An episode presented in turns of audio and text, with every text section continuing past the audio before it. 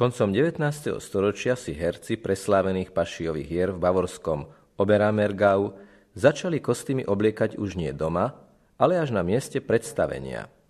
Mali na to veľmi konkrétne dôvody.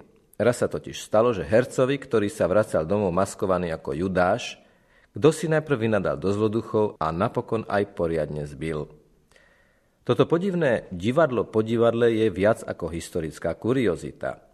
Je príznakom prevráteného vnímania reality. Zbijú herca, ktorý Judášom v skutočnosti nie je, útočníci sami však v sebe skutočného Judáša, zjavného týmto chovaním, nespoznávajú. Možnosť obavy, že by sa museli zmeniť tak trochu to pripomína niektorých kresťanov, ktorí budú aj na tohoročnú kvetnú nedelu počúvať veľkonočné pašie, ale žiaľ iba ako ozvláštnenú pripomienku veci pradávnych, tiež na úrovni iba akéhosi posvetného divadla. Možno sa aj oni rozčulia na toho nešťastníka Judáša podľa jeho zradcu, ale zasa len v zmysle dávnej historickej postavy. Takže naliehavá veľkopostná otázka stále platí – Prečo tak radi vysúvame Boha do dejín, do ďalekej minulosti, aby sme na ňu mohli nezainteresovane a nezáväzne spomínať? Prečo sa sústredujeme viac na hercov ako na zistenie, že čosi z tej judašskej mentality preniká tak trochu každého z nás? Nie je to tak, že každý z nás už zradil Krista podobne ako on? Veď Judáš, podobne ako všetci jeho spolúčeníci, počúval Ježiša celé tri roky, celé tri roky bol priamým svetkom jeho zázrakov, toľké roky s ním zdieľal jeden stôl i prašné cesty a predsa v kľúčových chvíľach bol schopný svojho majstra zradiť. Nuž koľko rokov chodíme i my do Ježišovej školy, zakúšame jeho zázračné pôsobenie v nás, pristupujeme k jeho oltáru, sme svetkami jeho moci, a predsa, v kľúčových momentoch ho často zrádzame, ako by sme ho nikdy neboli poznali. Nežijeme to všetko ako divadlo, omšu ako divadlo, sveté príjmanie ako zvyk, spoveď ako púhu psychoterapiu, modlitbu ako zaklínacie formulky, dobročinnosť ako minimalisticky odbavenú povinnosť, akciu na odfajknutie v kalendári – Súhrnou diagnózou tejto pseudozbožnosti je hľadanie Judáša v iných, len nie v sebe. Je to tak. Prílišné poukazovanie na zlo mimo nás, siahodlhé jalové kritiky, odbrzdené ohováranie a osočovanie nesú veru ničím iným ako únikom od nepríjemne zavezujúceho konštatovania. Začať treba od seba. Kvetnou nedelou vstúpime do Veľkého týždňa, veľkého?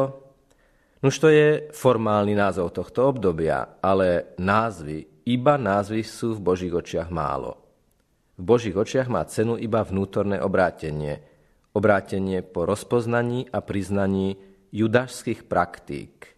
Po nich a nad nimi horký a očistný plač, plač nad opakovanou zradou nevinného.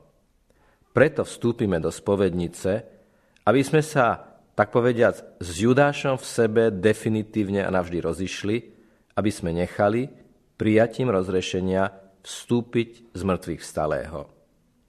V jednom inom meste, kde tiež prezentovali dramatizované pašie, mal zasa nepríjemnosti predstaviteľ Krista, ktorý inak v civile vlastnil obchod.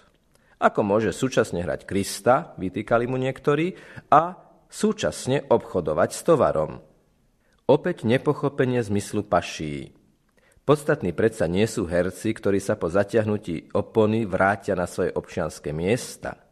Podstatné sú nimi deklamované načasové texty. Ježišové slová na poslednej večeri, jeho modlitby v Gecemanskej záhrade, jeho výkrik na kríži. Nie je podstatné, či predstaviteľ Krista pokračuje vo svojom zamestnaní, ale či ním vyslovené biblické slova pokračujú ako životodárne posolstvo v tých, ktorí ich počuli. Podnetný signál prichádza od jedného z čerstvo vypadnutých finalistov speváckej súťaže Superstar.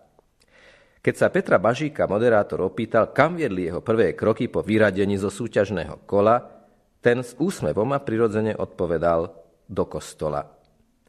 Mladík, ktorý sa behom niekoľkých týždňov stal všeobecne známou tvárou, ktorého spoznávajú a zdravia na ulici, ktorému tlieskali masy, ktorý má pred sebou slubnú kariéru, napriek všetkým týmto tlakom odpovedá, že jeho prvá cesta vedie do Božieho domu. Má pravdu. Ak by sa popri všetkej tej sláve nedržal Boha, čo skoro by sa mohol zošmiknúť na ceste seba spasiteľnej pýchy. Takže dve alternatívy. Ježiš a Judáš. Láska a zrada. Pokora a pícha. Priamosť a zákernosť. Svetosť či spalujúca neresť. To sú dve cesty. No a Veľký týždeň to je čas veľkého rozhodnutia, ktorou z nich sa vydať.